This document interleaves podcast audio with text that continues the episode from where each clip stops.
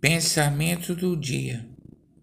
A vida espiritual de, de alguém pode ser com luz ou sem luz. Para ter luz é preciso crer em Jesus. Ele é a luz do mundo. João capítulo 8, versículo 12.